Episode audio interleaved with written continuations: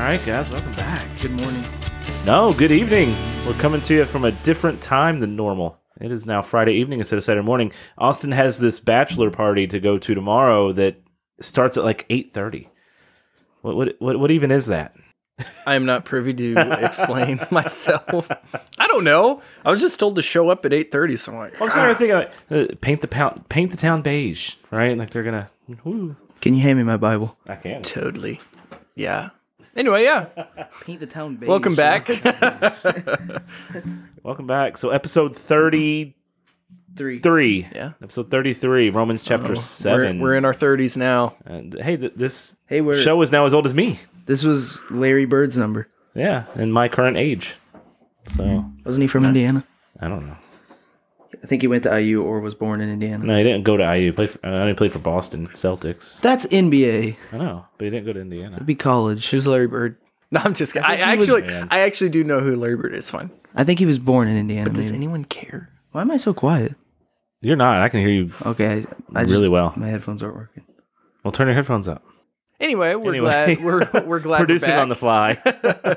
so, uh, yeah, how's everybody's week going? Just a little catch up. We have uh, Romans 7 today, which is not going to take a ton of time to get through. So, Yeah. just everyone's week going well. Um, I know if you're listening to this, the Braves have either blown another 3 1 lead or they are in the World Series. So, I'm a little stressed about that in the next couple days, trying to hopefully the Braves exercise the demons from last year. Joke. Who are the Braves? The Atlanta Braves, Austin. Thank That's where you. Larry Bird plays. Michael Jordan plays with them too, right? Oh yeah, yeah, and they're I think they're going to sign for LeBron in the offseason too. So they're just going to get all of them. cool. Yeah. I don't know who that last one was. Anyway, that's my week. Just Cool, watching baseball cool, and cool, losing. Austin, how's your week?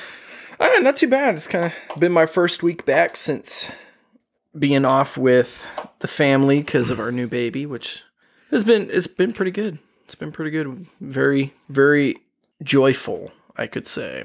It's been very nice. Enjoying my family. So my week's been very well. That's awesome. What about you, Carter? How's work going? Not too bad. We've been painting, and I hate painting. Really? So, but it's not as hard because we're doing a deck, like the part you walk on. So we just roll it. We were doing the spindles and the stairs and like the handrails and stuff. That's the worst because you have to get super detailed. Yeah. I think it took like three days. But we've done two days and we finished first coats everywhere. So so you're a professional painter now. I hope not. 'Cause then people ask me to do oh, it. so your boss is going to be like, Carter, you're really good at this. You're this. really I good at think this." every paint I'm- job is going to be you now. I end up painting myself or my clothes more than what I'm actually painting. It just Ah, I'm a magnet. It You're just- supposed to do that. Yeah, that's That's that's, a part but of it. I have it all over my arms, my shirt, my pants, and I, I turn around to That's other why- people. They're fully clean. professional painters have paint clothes. Like they wear those white bibs and overalls and stuff like that. Yeah, it's it's fine. It's totally Yeah. okay. I don't have that though. Your skin your skin works too. It's fine. You're white. That's true. you know, nor- normally I come into this and I have like an idea of like a uh, just a random little one-off topic or news story or something, but uh, I don't. I didn't prepare one today. Like I don't really have much on my mind. I mean, you have the story, the Brian Laundrie story that has No, captivated the nation. No. Didn't captivate me at all. don't care. Well, I Yes, it mean, it's sad. No, I just I don't. you know, I saw. I, I would literally see a headline like, "Oh, okay," and I wouldn't read the story. I wouldn't read anything about it. Mhm. I'll see a headline.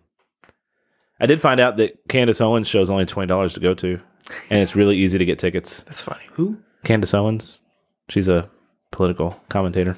Well, the funny thing was, I told Emily that you you said, "Hey, dude, it's twenty bucks. We should go." And she's like, "Why didn't he ask me?" I'm like, "I don't know," Well, because she's she's more. of maybe it was her I talked to about it because me ask me as a sing- uh, as a guy asking your wife out to go see Candace might have been a little Yeah, mis- that would have been weird. yeah. It would have been both of us. It's fine. no, well, that's why I asked you because if I ask you, I'm asking her too. That's true. Uh, yeah, Yeah, that you is true. didn't mention that. It's implied. It's implied. I should. Yeah, I should totally have thought implied. that. That's fine. Anyway, that's all I got. Cool, all I cool, got. cool. So we'll get into Romans seven. Let's get into it.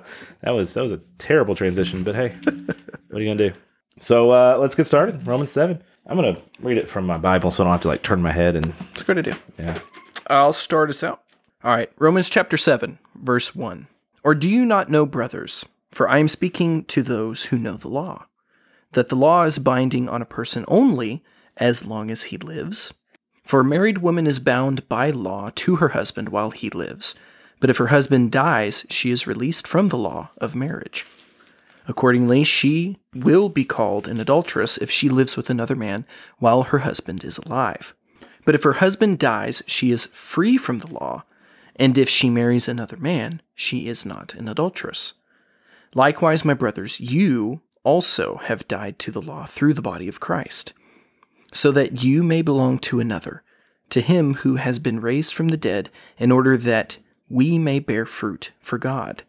For while we were living in the flesh, our sinful passions aroused by the law were at work in our members to bear fruit for death. But now we are released from the law, having died to that which held us captive, so that we serve in the new way of the Spirit, and not the old way of the written code. What then shall we say? That the law is sin? By no means.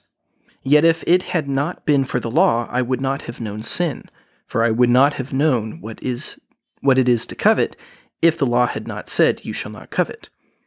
But sin, seizing an opportunity through the commandment, produced in me all kinds of covetousness, for apart from the law, sin lies dead. I was once alive apart from the law, but when the commandment came, sin came alive and I died. The very commandment that promised life proved to be death to me. For sin, seizing an opportunity through the commandment, deceived me, and through it killed me. So the law is holy, and the commandment is holy and righteous and good. Did that which is good then bring death to me? By no means. It was sin, producing death in me through what is good, in order that sin might be shown to be sin, and through the commandment might become sinful beyond measure. For we know that un- that the law is spiritual, but I am of the flesh, sold under sin. For I do not understand my own actions, for I do not do what I want, but I do the very thing that I hate. Now, if I do what I do not want, I agree with the law, and that it is good. So now it is no longer I who do it, but sin that dwells within me. For I know that nothing good dwells in me, that is, in my flesh. For I have the desire to do what is right, but not the ability to carry it out. For I do not do the good I want, but the evil I do not want is what I keep on doing. Now, if I do what I do not want, it is no longer I who do it, but sin that dwells within me. So I find it to be a law that when I want to do right, evil lies close at hand. For I delight in the law of God in my inner being, but I see in my members another law waging war against the law of my mind and making me captive to the law of sin that dwells in my members. Wretched man that I am, who will deliver me from this body of death? Thanks be to God through Jesus Christ our Lord. So then I myself serve the law of God with my mind, but with my flesh I serve the law of sin. Dude, I, I love this one. Yeah. I love it. Chapter seven. I, I like this one a lot. I just this whole week, you know, going through, pouring through it every day. I crack open the Bible. I'm reading it every day, and I, I normally do that whenever we we pick a chapter per week. I, I just kind of pour over it, but th- this one is so cool. So, uh, verse one. Or do you not know, brothers? For I am speaking to those who know the law that the law is binding on a person only as long as he lives? Question mark. So it's that again as we're going through it paul is talking about the law. Old testament law versus christ is here now. We are living under grace stuff like that. For me this is one of the chapters that is one of the best defense for us christians getting us in that mindset of the law is still good and we still need to be able to uphold it. Again, not from that you have to do the law or else you won't be saved, but because we're saved, we want to do it. We should want to do it. There are still things in the law that are so good. So I, I kind of have a different take on this verse, eh, only because I look back at, at chapter 6, verse 7, where it says that we have died to sin and, and talks about death. And the law is binding to someone who is alive and, and who Oh wait. who is still a slave to sin. Okay. You- Sorry. what? No, I agree. I I was talking about that whole chapter, sorry. No, I agree. Yeah. Okay. Yeah. So verse 1 is yeah, talking about that as you die, So as you die to sin, Yeah. you're no longer bound by this law. Now, and we will get to it throughout the ver- throughout the passage that yes, the law still has value and there's still things in there that, that we need to strive for and, and, and to but we're not bound by it, and it, Yeah. it's not this. We're not slaves to this written word. Um, so I guess I don't have a different take. I just I was mainly focusing on that one verse. Yeah. but yeah. Sorry. Yeah. No, you're fine. I read the first verse and I went straight into the Straight chapter. into the whole so, yeah.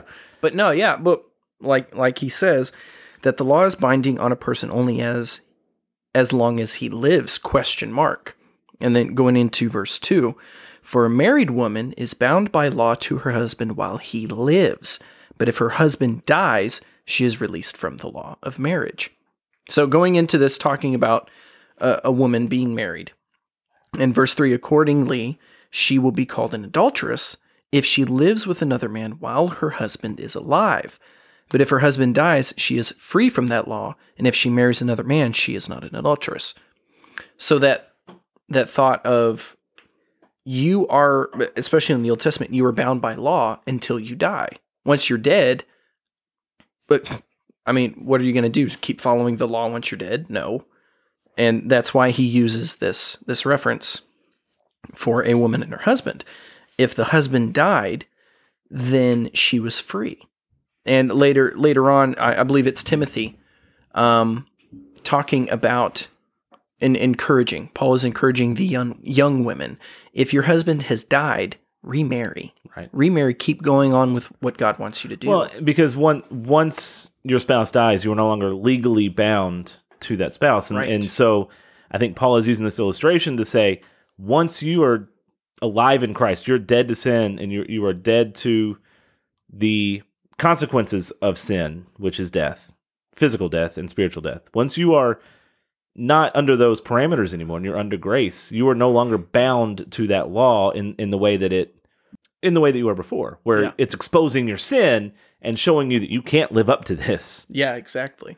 Well, it's cool because looking at it from that perspective, again, Paul references marriages so much throughout his epistles and always bringing back marriage to, you know, what we should look at marriage to be um, between Christ and the, the bride of Christ, the church. And with it, with him talking about when the husband dies, the wife is no longer held to that law anymore which is cool because looking at Christ, Christ died so that so that we may live eternally, but he came back to life. He paid he paid the penalty of sin. He no longer owes he didn't owe anything. We did. He paid it. We no longer owe it because he paid it. But now he's alive forever. Death has no hold on him whatsoever, which means I guess you could call it the law, but Mhm. that thing that binds us to Christ as the bride of Christ will never be broken ever because he is alive forever. So where he's talking about if the husband dies, you know, we are no longer held the the bride is no longer held under that law.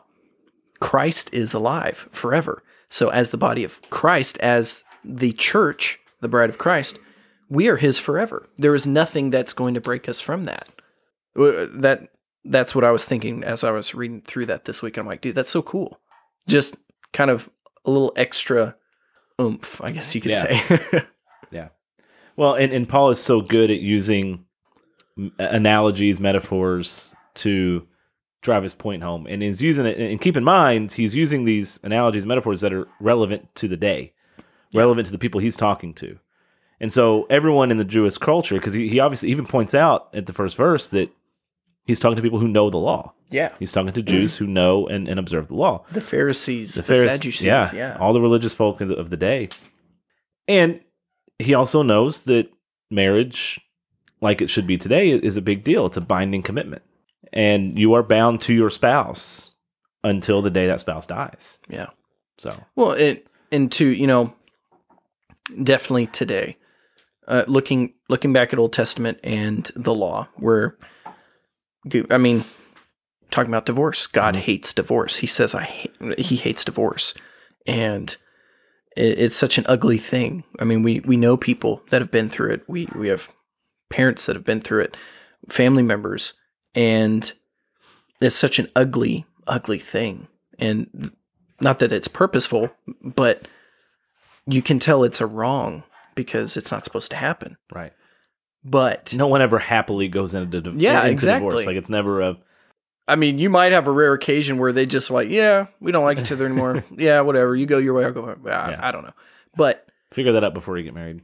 yeah, but in in God gave an avenue. He did Yeah. for through um, sexual immorality th- through either side. But like through here, Paul doesn't reference that. He just says either death or not. And as a marriage vow, that's a marriage vow. Right. Till death do us part. and he That's- and he's not he's not interested here in like getting into the fine Semantics, yeah. details of when it's okay to divorce. That's not that's Yep. not what it is. Is this is literally just a metaphor. right. It's just using this as an example of hey, you know, you are no longer bound to this law because you are now bound to Christ. You are dead to your sin, which and again we'll talk about it here in a few minutes. Yeah. The law exposes the sin. Right. And and, and it's it, it's still the law. Again, getting we'll get into it how the law is still important. And marriage is so important. And again, that's something, you know, may, maybe we'll do an episode on that. We'll have some couples in here that surpass me. but I don't know, man. Four kids in. Four- I yeah. think, I think you're I don't Think you're it. on that Don't level. we're only we're only 6 years though. No, it's insane. It's insane, yeah. But but so young. looking at it this way of you know god doesn't want it to happen but he gives this avenue for it and but looking at say when jesus is talking to the samaritan woman you know she was married like what four or five times she was living with a man that wasn't her husband but she was still married to another man an adulteress five times over Mhm. But there there's that grace god jesus forgave her Well, you have the woman that that the Pharisees brought to Jesus that was caught in adultery. Obviously, we don't have all the details. We don't really know who she was, what she was caught with, who she was caught with, what Jesus was writing in the sand. Like we don't know all these details, but under the law, she should have been stoned. she should have been stoned yeah under the law. She should have. She had the every. They were. They had every right to to throw stones at her and and, and kill her for for the adultery. But Jesus is like, all right, let, let's think about this. Yeah. What have you done to break the law? He who is without sin throw the first stone. yep You've all broken the law. First Which- born. Oh, I no, which I think would be cool. You know, maybe do an episode on actually going through the law. As Christians, you know, we look at the law and we're like, oh yeah, we don't have to do any of that because we're not under the law. Right. You know, we're under grace. So forget the law, which we'll get we'll get into here in this chapter. Of no, no, the law is still let me, good. let me ask you this, and, and this is a little bit of a rabbit trail, but it's okay. It's our show. We can do what we want. Let's do it. Uh, you you hear about you have the, the Torah, the first Yeah. five books, or right? yeah, the Torah, first five books of the, of the Old Testament, and then you have the Talmud, the Talmud. Yeah, Talmud. Sorry, No, that's sorry. what? Explain the Talmud and, and explain is that extra biblical? Is that outside of the canon of Scripture? Because I feel like I read somewhere that it was outside of the canon of Scripture, and it was just the written law, and it included all of these laws that are just uh, that that we uh, ultimately don't follow at this point, right? Yeah, so e- like even when when Jesus shows up, um, there are all these extra laws that the Jewish rabbi throughout the years they just because I, a lot of the Levitical law was from the Jewish people saying, "Well, well, what if this? Well, what if this? Well, what if this?" So God wr- wrote all this out. He gave Right. it all to Aaron, gave it all to Moses, said, "Write this out. This is the law. These are a lot of the what ifs." But even after that, they kept going. Oh, well, what if this? What if this? What if this? And a lot of it they added. And it, you can see whenever they would uh, go to Jesus, like they were going through the fields and they were gleaning, they were picking some of it and eating. They're like, oh, you're working on the Sabbath day. And he's like, if you're hungry, you eat. Right. And uh, there are several other instances throughout throughout Jesus's uh, ministry where that happens. Well, because doesn't that the the working on the Sabbath that that stems from remember the Sabbath and keep it holy? Right. But they added all these extra things There was a lot of extra added things. Yeah. that wasn't necessarily from God. It was Right. man made. Right. And I think I think we have to make sure we we understand and that should be an episode where we kind of differentiate between those two and, Yeah. and differentiate between what was prescribed by God and what was just written down by man to I don't know, just Well, and and for try the to explain even. right, and for Yeah. the most part, I I don't see it. There might might be some really off the wall things that they came up with, but for the most part, I think what they were trying to do was good. They were they were trying to fill the cracks of what they didn't quite know, and Whi- Which, yeah, what I'd like to do is be able to go through the law, the actual law, and go through what we do today. One of the biggest ones is whatever enters your body does not defile you, it's what comes out. So it's that point where Jesus basically says it's okay to eat bacon, it's okay to eat shellfish. It's not what goes into your body that defiles you, it's what comes out. So it's okay to eat these things. Um, there were a couple other things like that where now we know for certain it's okay to do those things. Right. But Christians throughout the years took that as took so much liberty and they completely threw out all of the law. Right. I mean, yeah, the 10 commandments. Some Christians know that nowadays, not a lot of them know Yeah. all of them. Or they summarize it in the two in the two that Jesus said, which were I mean, yeah, it summarizes all 10. But as Christians, the practice has been well, we're under grace, so we don't have to do any of it. Right. Well, and, and Paul addressed that in what we talked about last week. Yeah. Should we just keep sinning so grace can abound? No. No, dummies. That's not what I'm saying at all. yeah. Get it together. Stop asking me stupid questions. so, all right, cool. That was a, I like just a little side thought of making sure we knew that kind of difference of some of these laws were man made, and like you said, they were trying to do good. They were trying to. Their motives, I think, were pure at the time Yeah. uh, of coming up with these laws, um, but it just falls short. Yeah. Well, and one of the ones I always go back to is uh, Passover. You know, God says to do celebrate Passover every year for the rest of time here on earth. And it was it was a command. And I believe that carries on to us as Christians. You know, um, my family, we celebrate Passover, we have the Seder meal, and we remember exactly what God did for the Israelites. And it kind of leads into a little bit of Jesus, Right. what he did for us. But we we do celebrate it because it was a command. And there's nothing in scripture that says, "Oh, we're Christians, so we don't have to do it anymore." So, anyway, if if you guys want us to do that, comment, you know, leave us leave us a message, let us know if you want that or not. Yeah. If not, we'll probably still do it anyway because Yeah. it's our show. Because it's our show, we do what we want. yeah, No one comments anyway. it's true. That is, Nobody well, does. we, we've had a couple here and there. Never Yeah. when we ask though. yeah, Brad, Also true. Never when we ask, it's always like, that was, yeah. that was the wrong episode. I- okay. So, yeah, I guess to address the elephant in the room that I was trying to avoid, I was in my fatigue of editing last week's episode. I decided to skip a chapter it's fine. and I fixed it. Yeah, it's fine. It's fine. I got like a, a comment and a text message about it. I didn't So- notice. Well, that hurts a little. Uh, so anyway, Chap- uh, verse, Verse four. four. Yeah.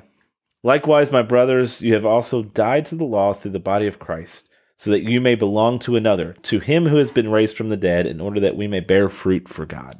yeah, So just kind of reiterating what we've talked about. yeah, and and yeah, going back to Christ died, but he came back, and now that law of as the bride of Christ, he is never going to die again. So we are bound to him forever. We are we're solidified. We are secured in the fact that we are his. We are we are dead to our sin, and we're alive in Christ. Obviously, this is a spiritual concept of of being dead to sin and alive in Christ, but it, it becomes a physical concept because we will not we will physically die once, most likely, unless Christ returns before that. Which would be cool. which would be I'm really with cool. I, I'm kind of ready. I'm re- dude. Yeah. Jesus come now. I'm yeah, ready. I'm ready.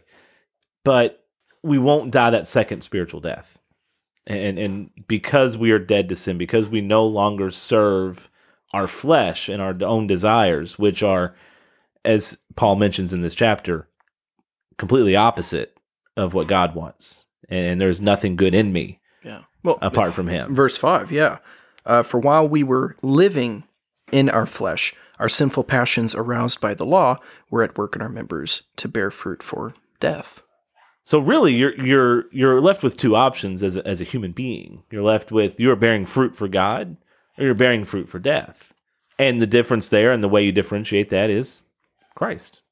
Is are you in Christ? Yeah, which is cool looking at say a fruit tree you look at a fruit tree full of fruit looking at that if you are bearing fruit for death you are a tree full of fruit but no one is picking it so what happens it rots it falls to the ground it, it disintegrates it's gone your fruit was worthless, pointless. Your entire life was truly Yeah. meaningless. Absolutely. Whereas if you're bearing fruit for Christ, your fruit is being picked daily. Our peach tree this year, we we we planted it about four years ago, and this was the first year it bared fruit. Dude, talk about a first yield! Like it had so much fruit, all the limbs bent down and touched the ground. I had Wow. to string all of them up and tie them up so that it wouldn't grow crooked. But we had to go through. I had to take so much off before it was actually truly ripe just because there was so much. And I'm like, as Christians, we need to be that way. We need to be have so much fruit that it's almost overbearing. So we need to be getting rid of it and doing something with it. So as you're growing this fruit, you're using it for Christ. But the cool part of that is once it's used, another grows back in its place. Right. So that's the difference between using your fruit for death versus using your fruit for life. And, for and your God. and your fruit obviously can be practical. Yeah. It can it can be doing something. your uh, physical gifts. physical gifts, your um, you know, supporting ministries and, and getting into ministry and, and doing missions work or or sending Bibles overseas. Or but it also could be subtle things like sitting and talking to somebody. sitting into yeah, or it could be subtle things. It could be the patience to deal with someone who's difficult, Long suffering. Yeah. right? Yeah. It could be the I really am frustrated with this person, but I'm also I'm, I I still love this person, and I'm not going to sin i- in this frustration because we're going to get frustrated. But it, it, reflects in how you treat people. It reflects in your reactions on the road. Yeah. even right, getting angry with someone who's driving slow or, or whatever. It's true. Your Those actions. are those yeah. are small, quote unquote, small things you do with the fruit that you are bearing. Yeah.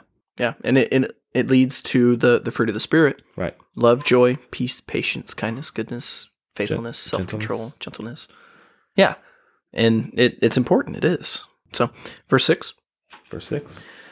But now we are released from the law, having died to that which held us captive, so that we serve in the new way of the Spirit and not in the old way of the written code. So, one of my first thoughts here is that I can imagine before Christ that the law and and all of these rules that the Pharisees and Sadducees and the religious leaders of the day would would impose on on the people that had to be a giant weight on on their shoulders. It had to be this overwhelming sense of like I cannot live up to this. I am terrible. and, and Christ can Christ came and fixed that Well, he lifted that burden off of us that says, I know I don't measure up. Yeah. I know I'm going to fail. Does give me does not give me an excuse to, right. but I understand that I'm not going to live up to these standards. But God and but Christ and Christ did that for us to where that law that just had to weigh on the people of that day Yeah. of the Old Testament and, and the people that were, or even the people that still think that the law is is binding and is that had to weigh on them because there it was impossible to live up to that standard. Yeah. Couldn't happen. Well, it, it- I mean, I'm not living up to it as we speak because As I'm we sure speak. this shirt has two different fabrics in it. Like, you know, Yeah. it it was impossible to live up to that standard, and it had to be a burden because they had to feel that weight of guilt of like, man, I'm terrible. I can't do this. which leads into the. I believe that was the point. Right. That was the point that God was trying to tell His people. Exactly. And one of the biggest ones were the sacrifices. It was not a once a year type of thing. It was whenever you sinned, you had to make a sacrifice. And here are the the lists of animals per different sacrifice. Right. Dude, I couldn't afford it. I, I could not Yeah. afford it. Even even Been the sub, bankrupt like the that. sub clause that he gave, you know, sacrifice pigeons and stuff. I'm like, oh my goodness. Just go to New York and catch one. Right. We got some in Louisville, I think. Yeah. yeah, it's fine. Yeah, yeah, wow. but I just that that's one of the things that always stuck with me with the law is the burden that put on the people. It had to be overwhelming at times. Overwhelming, yeah. Had to be. And we don't have to feel that burden anymore, which is fantastic. Awesome. Because I'm So terrible. cool. Amen. we deserve hell. That's we, fine. we deserve it. so, uh, just a little backstory here before we get into verse seven. Uh, uh, Carter and Austin have obviously heard this, but like, I was sitting at work today and just reading through chapter seven again. And I just had this sense of deja vu of like, we, I just talked about this we just did we skip a chapter and we did this last week and I long story short, I just I realized, oh wait a minute, I wrote a paper on Romans 7 verses 7 through 25 in the last week or two for for one of my classes. And so I was like, oh, that makes sense. So I actually have like the next little section broken down into three sections. And so I feel like that could help us just kind of talk about the next the rest of the chapter just in these three sections. Uh, verses 7 through 12 I, I labeled as is the law sin? Is the law itself sinful? And Paul talks about that in 7 through 12. Then you go 13 through 20, sin produces death, but the law doesn't produce death. So it, that, that kind of differentiate like is law sin? Quick answer, no. The Yeah. law is not sinful. And does the law produce death? No, sin does. The sin that the law exposes produces produces death, not the law itself. And then the the 21 through 25 the application like okay what what can be done about this? How how does how do we fix this? Yeah. and so those were kind of the three three sections that i that i put in there. So let's let's dive into verse 7 Go ahead. Uh, 7, seven through 12, Yeah. Yeah. 7 through 12 what then shall we say? That the law is sin? By no means. Yet if it had not been for the law i would not have known sin. For i would not have known what it is to covet. If the law had not said you shall not covet but sin, seizing an opportunity through the commandment, produced in me all kinds of covetousness. For apart from the law, sin mm. lies dead. I was once alive apart from the law, but when the commandment came, sin came alive and I died. The very commandment that promised life prov- proved to be death to me. For sin, seizing an opportunity through the commandment, deceived me and through it killed me. So the law is holy, and the commandment is holy and righteous and good. So, When I read this, yeah. First thing that came to my mind was okay, with children. When you look at your kids and say, hey, don't climb up on top of the refrigerator, there's a cookie jar up there. I don't want you eating those cookies. What is one of them going to do? Now they know there's a cookie jar up there. Now they know, wow, I do like cookies. It's it's almost inevitable, like he's talking about. Uh, They know it's there. Now they now they know. Well, you look at Adam and Eve, and they lived before the fall, before Eve ate the apple and Adam ate the apple. No, that's false. Before Eve ate the banana and Adam ate the banana, A Uh, a piece of fruit. it was banana. But I'm gonna stick. I'm gonna, that's the hill I'm willing to die on.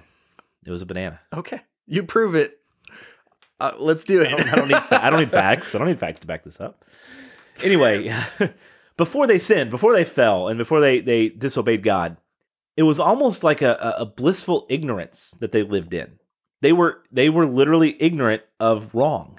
They had no concept of evil, no concept of sin, no concept of wrong. They only knew good. They Yep. only knew perfection. Yep. They had no concept of death, uh, of of bloodshed, of, Of anything, evil. of evil, of Yeah. pain, of anything. They only knew death. What was the sin? They ate of the tree. The, they ate of the fruit of the tree of what? No. The knowledge of good and evil. Yep. So what happens in that moment? They learn what evil is. Yep. They have now an understanding and a knowledge of oh, there is something opposite of good. Yeah. there is something opposite of perfection, something opposite of life. That's us. That's what Paul is saying here is that before the law, he had some kind of eh, blissful ignorance, so to speak. Yeah. Before the law, he was like, I didn't have a concept of right and wrong. I didn't know good from evil, bad, right, anything of that nature. Yeah. But as soon as the law is revealed to us and the law is, and, and we have, you know, kind of that general revelation where we have a moral code embedded in us from birth, I think, we have a knowledge of right and wrong. As We Jiminy, know- Jiminy Cricket would say, a conscience. We have a conscience. We know the difference between right and wrong Yep. as human beings, believers, unbelievers alike. Again, we talked about this last week. I think I even said the same example. I know it's not right to kill somebody in Or to cold push blood. Carter downstairs. the stairs. Mm. Debate- no, I'm kidding. It's not right It's to like push. halfway. yeah, halfway right. But no, I have a general idea of morality as a non-believer. But as a believer, when we know the law, we realize how tainted by sin we are. And I think that's exactly what Paul's getting at in this in this section. Is he's explaining the purpose of the law. Yeah. And he he understands this question that the dumb people are going to ask. Well, does that mean you're saying the law is sinful? No, dummies. By no means. I, I really think it should literally translate into no dummies. Or I think that should be like in one of the paraphrases somewhere. no, no, no, no, no, no, no, no, no. no. Um, No, that is not what I'm saying. The law is not sinful. The law is the law that God gave, not the law man made, but the law God gave is perfect. It exposes our sin. Yeah. Well, and that's where 13 picks up. 13. Did that which is good then bring death to me? By no means. It was sin producing death in me through what is good, in order that sin might be shown to be sin, and through the commandment might become sinful beyond measure. God gave the law to show exactly what sin was, to show exactly how it rears its ugly head. And here is a way to combat it. But as as we talked about earlier, it was also that I'm giving you this knowing that you will never fully com- fully complete it, fully be able to live up to the expectation of the law Yeah. on purpose. Why? Because later on or earlier in chapter 5 verse 6, for while we were still weak at the right time Christ died for the ungodly. Well, and, and it goes back to again this idea of, of because of Adam, because of one man's sin, we are all tainted by it. We're all affected by it. We all sin. And God wanted us to know that. and how did he show us that? By giving us the perfect law. Yeah. I mean, basically by giving us the Ten Commandments. I mean, all the law, the the the, the Jewish law, is summed up by the Ten Commandments. Yeah. They're all stemming from those ten. Right. And, you know, we cannot live up to those 10. And Jesus expounds upon that in, in, in the Gospels where he says, okay, the, the Ten Commandments say don't commit adultery. Also, don't lust. don't, don't- look at another person with lust in your heart Because you've already committed. because you've already committed the adultery. Thanks, Jesus. Picking up in verse 14 For we know that the law is spiritual, but I am of the flesh, sold under sin. For I do not understand my own actions, for I do not do what I want, but I do the very thing I hate. Now, if I do what I do not want, I agree with the law that it is good. So now it is no longer I who do it, but sin that dwells within me. For I know that nothing good dwells in me, that is in my flesh. For I have the desire to do what is right, but not the ability to carry it out. For I do not do the good I want, but the evil I do not want is what I keep on doing. Now, if I do what I do not want, it is no longer I who do it, but the sin that dwells within me. So, it, just real quick back to 13 when it, when he talk when Paul uses the phrase that which is good in, in verse 13. He's referring to the law that he talked about in verse 12 where he says the law is holy, perfect and good. I, th- I think is the, the words he used. And sin takes a good thing. Sin takes something that is meant for good and completely it. uses it and twists it for evil. And it and it produces the death that Paul is talking about. So sin takes the law, which is a good thing, and twists the law and shows us and, and makes us deserve death and deserve hell. Yeah. So you know you hear you hear the in one of the songs, the, a lot of popular worship songs. You take what the enemy meant for evil and you turn it for good. You turn it for good. Very popular concept, a true concept. There are things that happen to us that are not that the enemy does mean for evil, and God turns it into something positive. But the opposite can be true as well. Satan can take things that are meant to be good and twist them and use them against you. Did that to Jesus in, when he tempted him in the desert. Yeah. He took scripture and twisted it and tried to cause Jesus to slip up. Fit his narrative. What's that? Fit his narrative. Yeah, to fit his narrative. Oh, right? yeah, very relevant to today. Yeah. Anyway. So you can actually trace this concept back to the Garden of Eden, where you see Satan say, Did God really say? Did God really mean that? Did God really mean what he said? Contorting what Because spoken word. it- the way Satan puts it is, he just doesn't want you to become like him, to have this knowledge and to, to know all things. So therefore, he doesn't want you to eat this fruit, but he just wants you to be like him. He basically paraphrasing, he's jealous of his own power and he doesn't want anyone encroaching on his own power and his own knowledge. Yeah. So I think that this entire you see the entire concept that Paul's talking about in these few verses here, all throughout Scripture. Yeah, it's definitely the underlying theme of chapter 7 and a lot of just Romans itself. And so then we see Paul kind of whine a little bit for a few a couple verses, and and I say that tongue in cheek, of course. He he is lamenting the fact something that we all do as well the things we want to do, we don't do them. The things we don't want to do, we do them because that flesh, tho- those fleshly desires are still there. Even as a believer, fleshly desires are still there, and there are times they will win out over our godly desires. Yes. It's going to happen because perfection cannot be attained to the side of heaven. Yeah. So I, I I think your example of kids is is perfect where they know they're not supposed to touch that cookie jar. They know that they don't want to disappoint you. That stereotypical "I'm not mad, I'm just disappointed." Yes. That hurts worse than the spanking. It does, right? It, it hurts worse than the grounding that you get. You so feel it. So you know you have a the knowledge and even the desire to not disappoint your dad or not disappoint your mom. However, the other side of you says, I really. I like don't care what they want what they say. I want that cookie. And what happens? It usually that desire not usually. A lot of times that desire wins out. They get that cookie. Yeah. Well, and so And suffer the consequences, of course. Yeah. But they know they don't want to do it. They don't want to disappoint dad, but they want that cookie. So sin. This is like a cheesy pastor illustration here. Yeah. S- sin is that cookie. God is your father. You don't want to disappoint your father. You you don't want him mad at you or disappointed or, or upset, but you really want that cookie. And sometimes that desire for that cookie outweighs that desire to please your father. Yeah. And so I go get the cookie. So yeah, Yay, cookies. So leading leading into twenty, leading into twenty one. So I find it to be a law. Find it to be a law that when I want to do right, evil lies close at hand, all the time, all the time. You're like, no, I am going to do this. I am going to do that. Even some simple as I am going to read my Bible every day. I'm going to do it. I'm going to wake up early. I'm going to read my Bible. I'm going to go to work. And immediately it's Immediately, Immediately. Satan's like, okay, challenge accepted.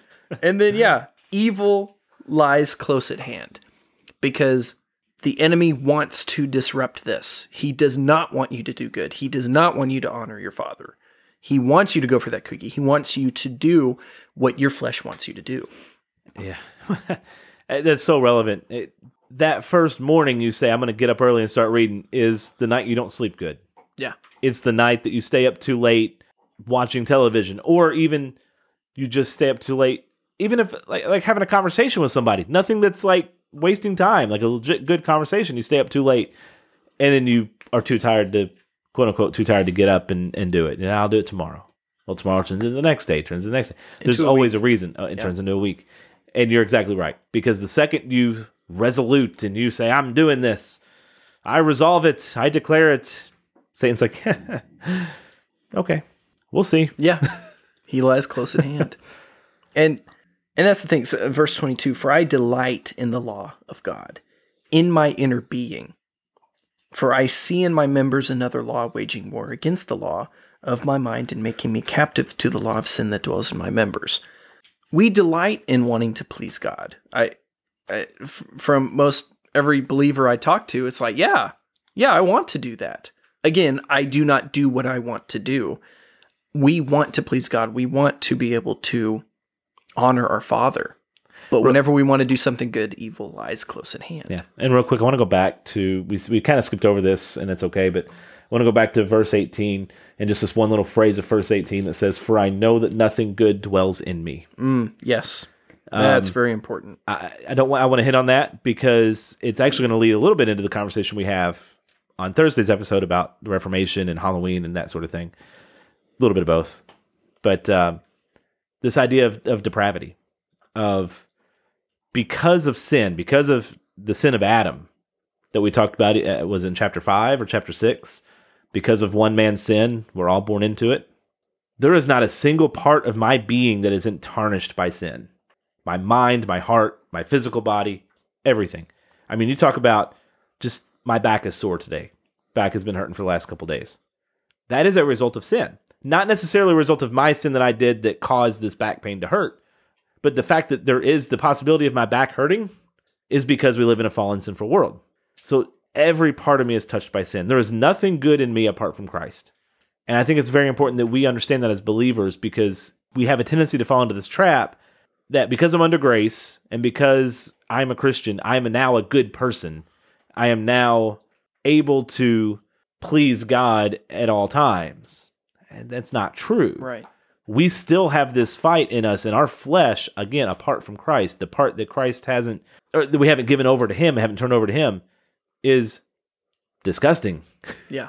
Well, in the eyes of God. this is a conversation I've had before, you know, of that mentality of, oh, m- most people are good. You know, mo- most people are, are they're they're good, they're all right, uh, or they've got a good heart. It's like, well, look at Scripture. If you if you say you're a Christian, you, believe in Scripture. Let's look at Scripture. And as he says in, in verse eighteen, For I know that nothing good dwells in me that is in my flesh, for I have the desire to do what is right, but not the ability to carry it out. Yeah. But the evil I do not want is what I keep on doing. So Jeremiah, Jeremiah 17, 9. The heart is deceitful above all things and desperately wicked.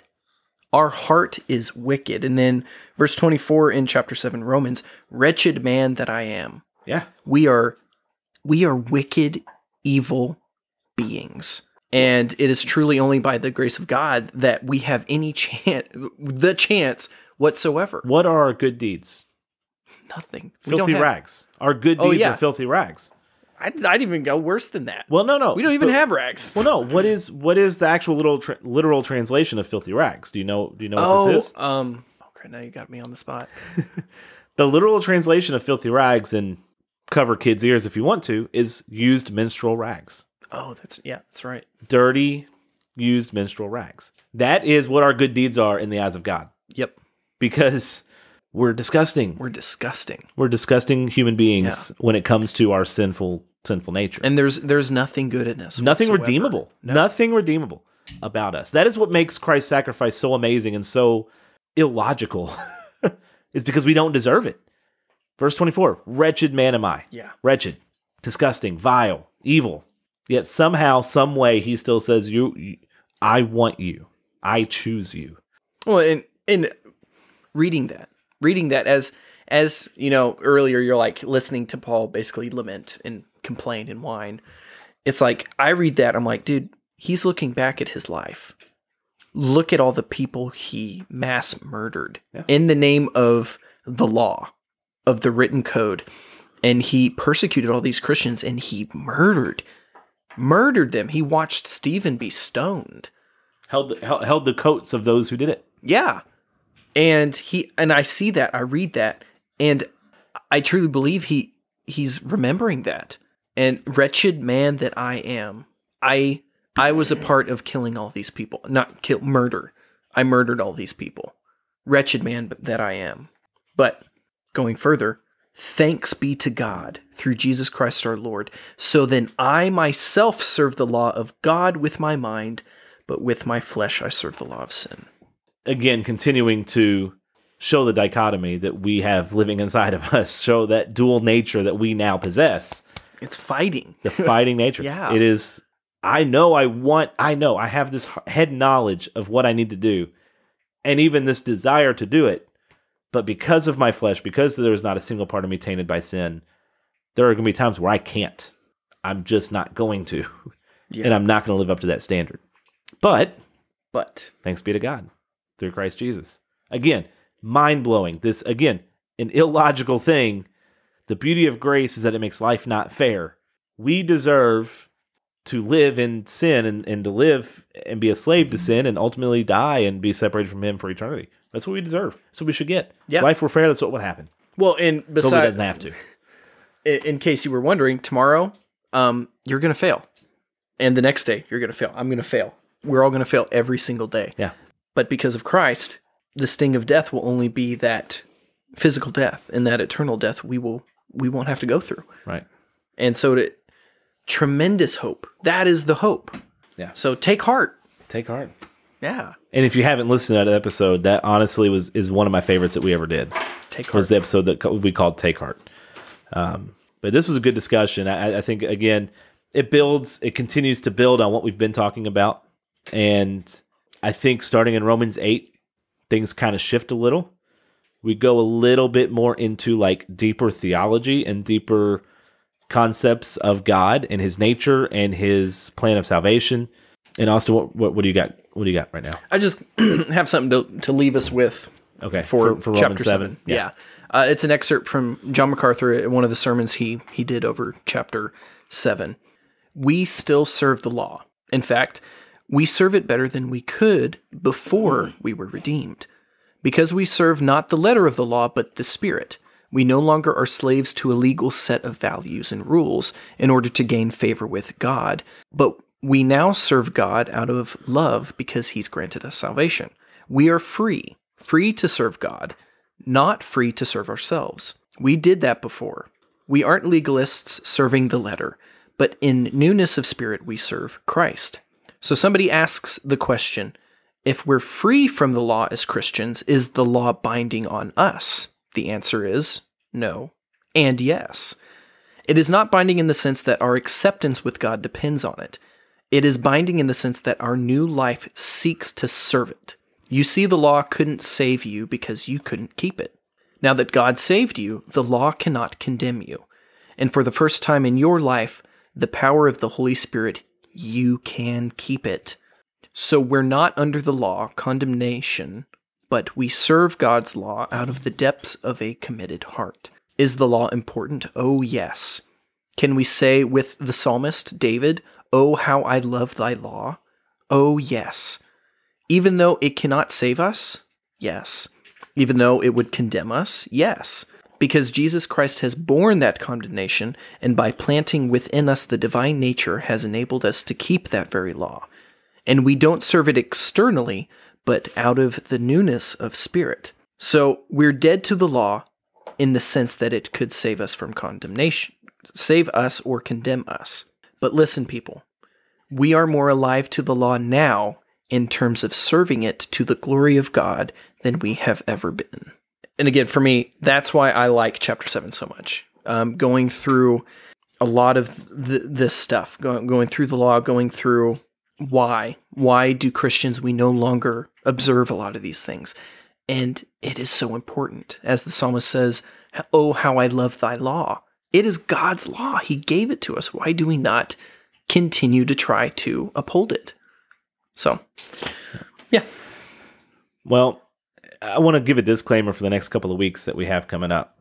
Um, we're going to get into some kind of, like I said, some of the deeper theology that Paul starts to dig into God's sovereignty, um, the concept of predestination, the con, the idea of being chosen, and I want to just kind of give a disclaimer: we don't have all the answers. We have our thoughts, we have our opinions, we have how we feel the text should be interpreted. Um, doesn't mean we're 100% correct. Mm-hmm. We don't have it figured out. Also, the next few weeks, we're going to really bathe these in prayer. We want to come at this as faithfully as possible, to be as u- unified as possible, to not sow any divisions within a, a church, within any kind of groups of friends, with anything like that. But we want to tackle these passages because they're there. Yeah. we have Well- to. We have to tackle them. And again, the I again, my opinion, this this is a secondary issue. Right. This is not a salvation issue. It's not. And uh, for, from just the conversations we've had, we agree. We agree on exactly what we're talking about. And and again, asking you guys to pray for us because we're not coming at this as look, this is the way. This is the way. and and we we would ask that you guys would pray for us. Pray for us. Ask that the Lord was give, would give us his his understanding and not our own, his wisdom and not our own. and I do think we're going to try to. I think it's important for us to maybe even show a little bit of both sides of like, hey, this is how this group interprets it. Interprets it. This is how this group interprets it. This is kind of where we fall. Yeah. and kind of where we lie. Yeah. in this, and, Well, and we and may differ in some areas, and and I think Yeah. Carter, we may differ in a few areas, and it's it's, and we're going to differ with some of you in in, in the in the eh, the listeners, and. I think back to our episode on salvation and if we can lose it or not. Can we lose our Right. salvation? We had a, f- a couple of some feedback that was like, Yeah. "This is this is not accurate," and, and we want to challenge you to to look beyond your preconceived notions and look beyond your The mentality hang-ups. is keep your mind open to scripture. exactly As we read through it, we are taking it at face value. After we have taken it at face value exactly what it says, then we dig into the Greek. Then we dig into the the meanings of certain words. Right. And and we're, we're not just reading it and winging it. As we've said that before, we're we're digging deep into this. We're trying to understand based on a spiritual and scriptural understanding. So yeah, pray for us, please. So yeah, uh, so the next couple of chapters are going to be a little intense, and we're gonna We we might actually take a we might take a little bit of a break to, before we get into that. to yeah, prepare ourselves and, and and really give it the time it deserves to to dive into it because again, it can be such a divisive issue. It shouldn't be. it shouldn't be. I don't want it to be. I, you know, I It have, is not a salvation not. issue. you know, I, I we we talk about it with some of our peers within church. I'm like, okay, I definitely lean one way. You definitely lean the other way. I'm not angry. You are. Let's let's maybe get to where neither one of us get angry about Yes, it because yes. it shouldn't be that way. Not saying I'm always not angry. You know what I mean. but like, let's keep a, pers- a good perspective on this as we kind of get through it. So we might not do Romans eight next week. Probably won't. Um, we'll get a couple different topics in next Yeah. week and Do some fun ones. do some, do something fun. Might bring the girls back. That'd be cool. That'd be cool. Carter didn't get to experience that last time. That's so- true. Felicity Felicity has the ones she wants to do. Does she? Oh, Granted, perfect. She wants to do all of Hebrews. I'm like, I'm not gonna say no, but uh, we'll Yeah. see. We'll see. So, uh, so be on the lookout for that next week. Um, we'll have a couple episodes out, and I think we're going to kind of get back to our former routine of two episodes a week and We're gonna work on it. work on it. Yeah. So, but until we meet again on Thursday, stay, rooted. We'll see you all next week. Yeah. Thank you for listening to our show. If you enjoyed what you heard, like, subscribe, and leave a five star review. You can find us on Apple, Google, or wherever else you listen to podcasts. Also, connect with us on Facebook, Instagram at Rooted in Logos Pod, or even on our website, www.rootedinlogospod.com. And if you want to support us financially, visit us at patreon.com slash rooted in logos.